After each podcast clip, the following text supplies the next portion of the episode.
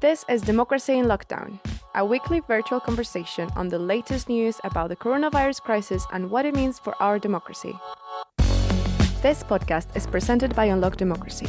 We campaign for a better democracy and a new written constitution built and owned by the people.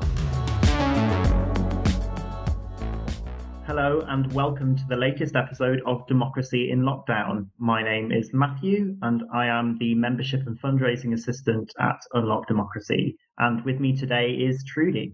Hi, I'm Trudy. I'm Campaigns and Operations Officer for Unlock Democracy. How are you doing, Trudy?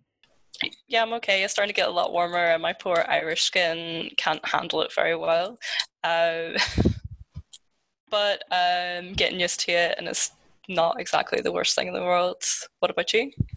Yeah, not too bad. Um, finding it hard to sleep in, in this heat, it's weird, um, but getting along. And I suppose if, if that's the if that's the biggest problem you could think of, then all's not too bad, really, from a personal standpoint. For sure. So last week we talked about the impact of the pandemic on migrant workers and how the government's structural and systematic decisions have real impacts on migrant communities and workers especially we heard from Dolores Modern, who is Policy and Communications Coordinator at the Latin American Women's Rights Service in London, and she specialises in employment rights. If you haven't listened to it already, do go back and find that episode. It's absolutely brilliant. Yeah, really amazing. I cannot recommend that enough. Um, this week, we'll be talking about how students and young people have been impacted by the pandemic and what the upcoming recession might mean for their future. So stay with us.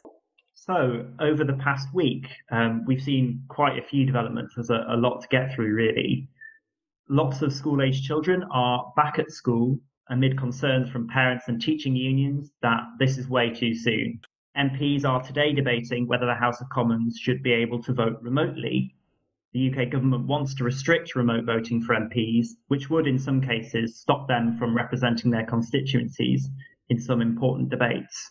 And over the past week, demonstrations have erupted across the US and further across the world as well, um, including in, in the UK, in protest at systematic and institutional racism in United States institutions. We've seen really, really dangerous actions in response by US authorities, not only attacking protesters with tear gas and rubber bullets and applying really, really tough curfews, but even threatening to deploy armed forces if state governors refuse to activate their own National Guard militias. And in addition to that, right wing groups have taken this as cover to mobilise and be violently racist.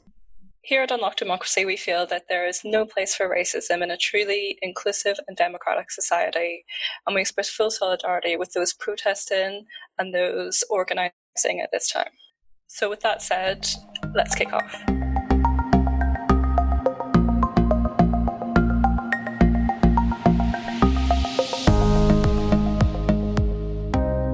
Okay, so this week we're going to be looking at issues faced by young people during the pandemic, um, but also in general. And we're going to be taking a sort of longer view at how young people have related to democracy and to government over the past few years.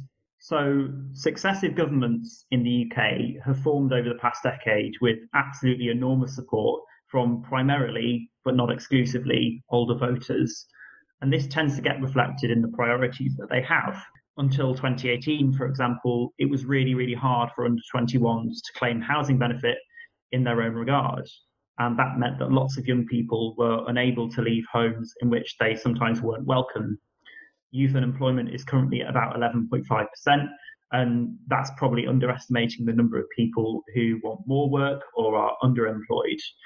Apprenticeship starting rates have flatlined and are currently falling, and home ownership, importantly, is beyond most, with social housing even more scarce. This kind of mindset tends to get reflected in the news and media agenda, in which lots of young people are troped as either lazy or entitled, not being like self starters enough, um, often described as the sort of me generation.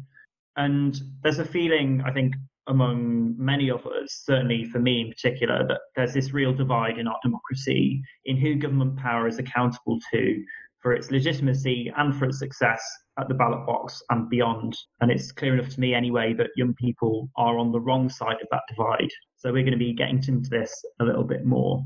we're now in yet another recession, the recession of 2020 after the Great Recession of 2008 9 and the second dip in 2012. And as we've already described, we know that young people come out of economic downturns worse off on average. Of course, I was 12 in 2008, and I don't have clear memories um, from what went down around then. I certainly didn't experience it um, myself. But Trudy, as I remember, you were either leaving school or about to leave school. Um, and I'd be really interested to hear, you know, your personal experience of, of, that time and, and how that relates to some of the things that we've that we've just been over. Yeah, so I left secondary school, for example, just as the financial crash hit. I moved to England to go to university not long after.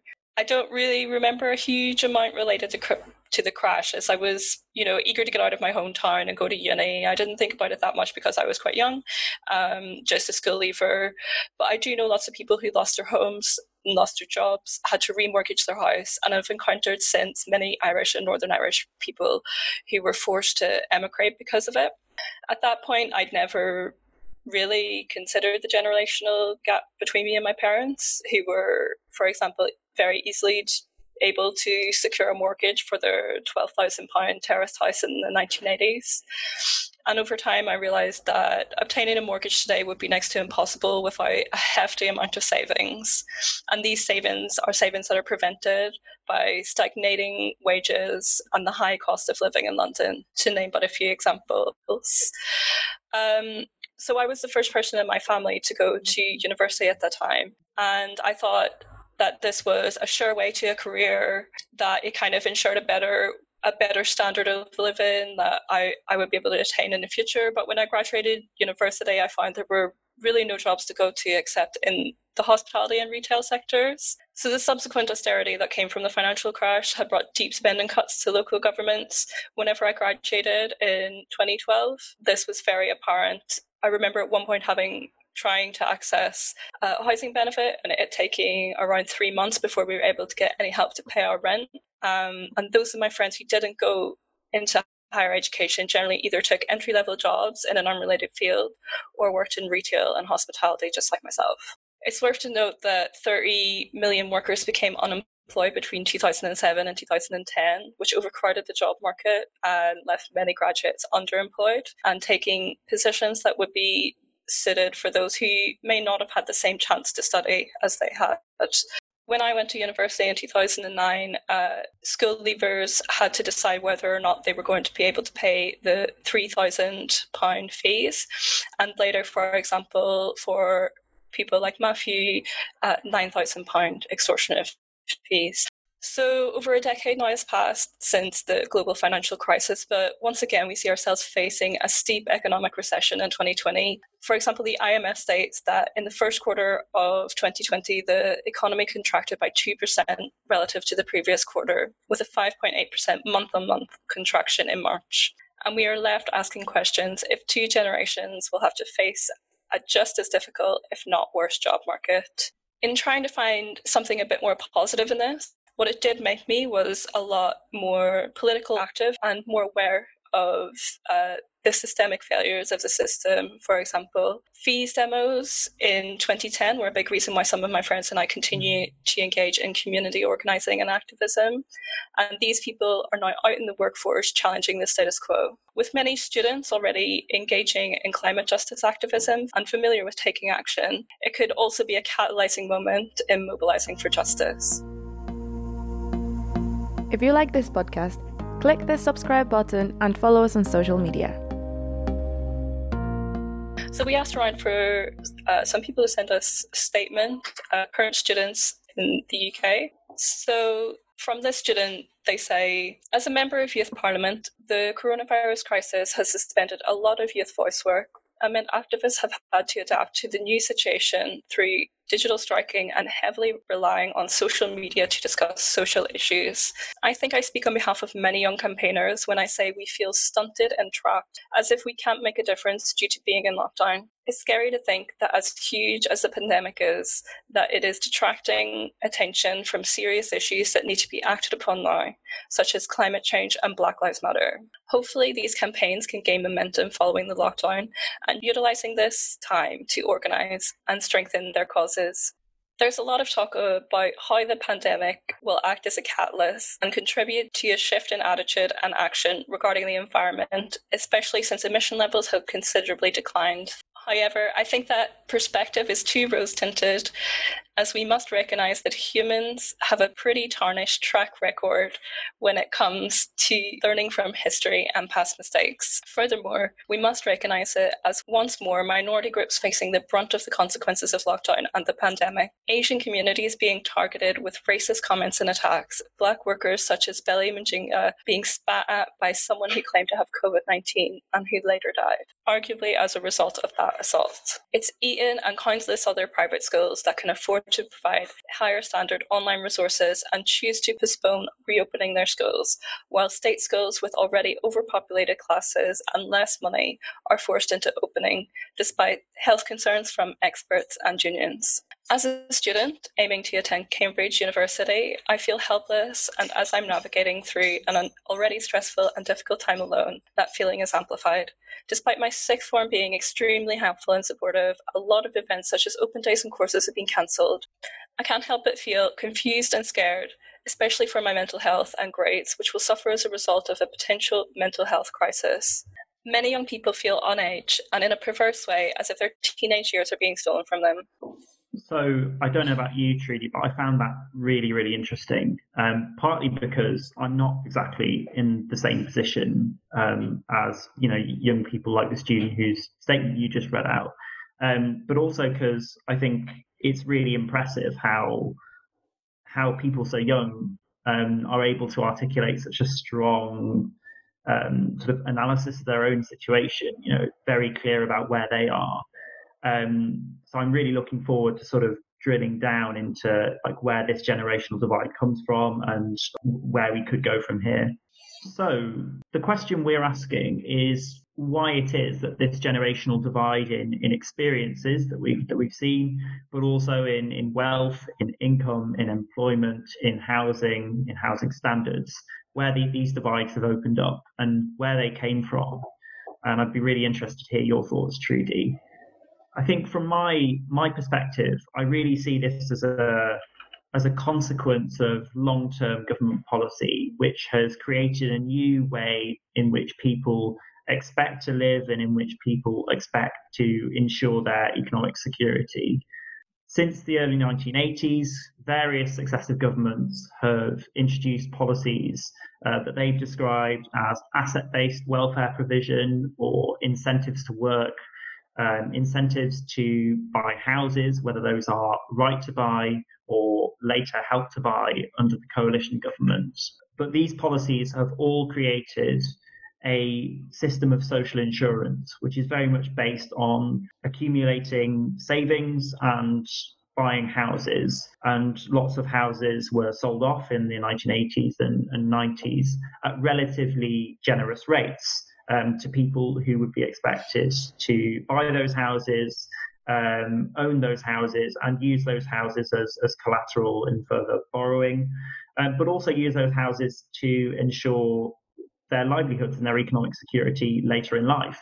And so we've seen that these things um, aren't now available for younger generations for whom um, the only option is often to rent at really high levels, often from people who were able to buy houses for relatively little uh, just 20 or 30 years earlier. And so we've come to a situation where older generations, um, through government policy, it must be said, um, are now much more reliant on the value of their houses. And so various governments have shown that they are interested in preserving the value of those houses and even inflating the value.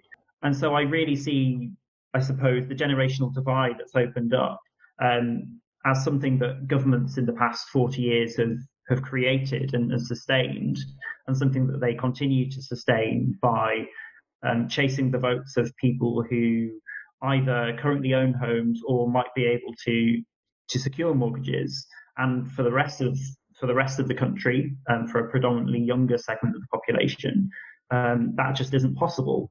And so, yeah, I really see this as a as a question of whether young people have a stake in in the economic system that the governments have have created. Um, but I'd be interested to hear your thoughts. Yeah, I think going off what you said about right to buy, I think it's also worth noting that although right to buy was introduced and could have been something that was positive for people, there was no extra provision for socially rented housing made. So it was an increase where there there's now a huge gap in being able to access services and access houses. Um, young people are, tend to be young single people tend to be at the bottom of the list for that.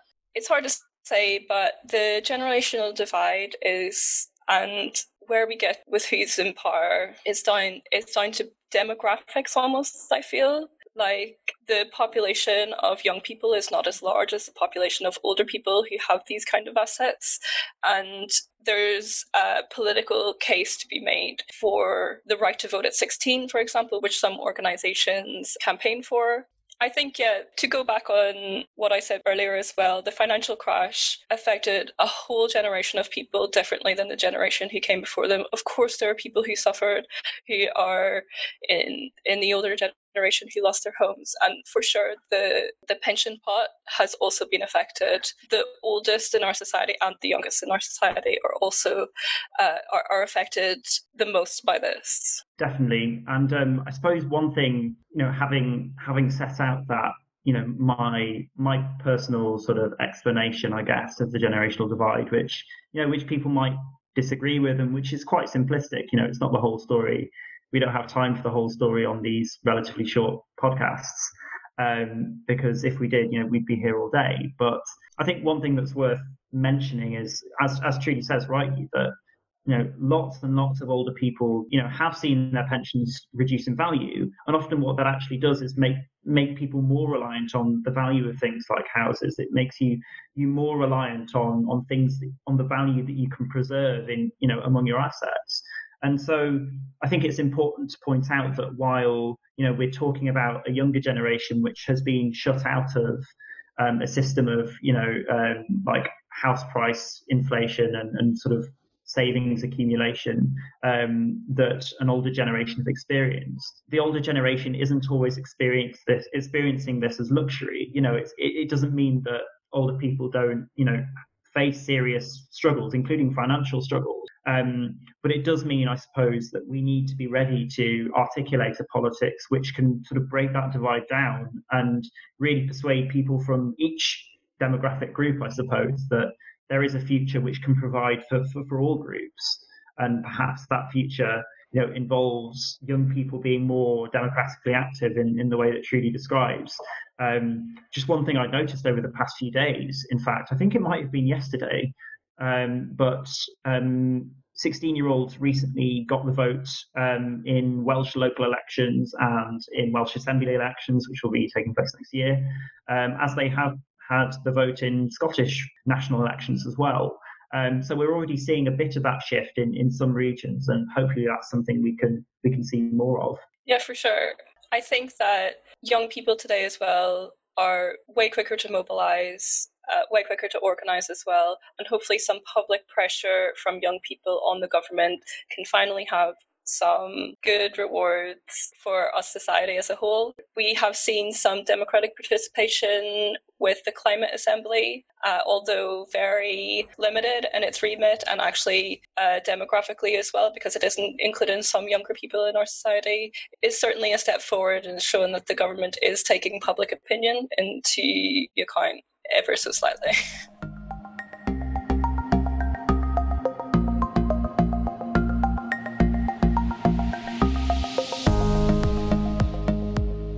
So I suppose the, the question left is sort of what to make of that because we covered an awful lot of ground.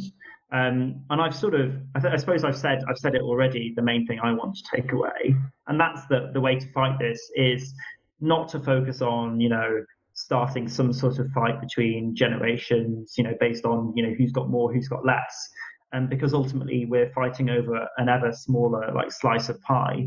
And the important thing to do is to articulate a democratic politics that can break that divide down and really you know, build a system that rewards people of all ages. And so that's ensuring the financial and you know health security of older generations, but making sure that that doesn't come at a cost to their children and grandchildren um, and to young people across the board. Be interested to hear your conclusions, Trudy. I think you're absolutely right there, Matthew, in that and I would go a bit further to say that young people should be the ones starting the conversation, initiating those discussions, some of them difficult discussions as well, uh, building confidence in themselves and educating other people, uh, breaking down uh, assumptions about millennials and Gen Z. I think the only way to do that is to work together, which, well, I mean, for me, it sounds like a bit, little bit of a cop out sentence, but uh, for, but for sure. If you've enjoyed hearing us nattering on today and you want to hear more like this, then do sign up to our mailing list if you haven't already. You'll hear from me, Trudy, and the rest of the team on a regular basis, and we'll keep you updated by email on all the latest campaign news. We'll be putting a link in the description, and you can also find the sign up form on our website. Thanks very much for today, Matt. It was definitely a very interesting session. It was great. Thanks very much. Thanks for tuning in. We'll be coming back next Thursday with more. If you like this podcast, please subscribe and share.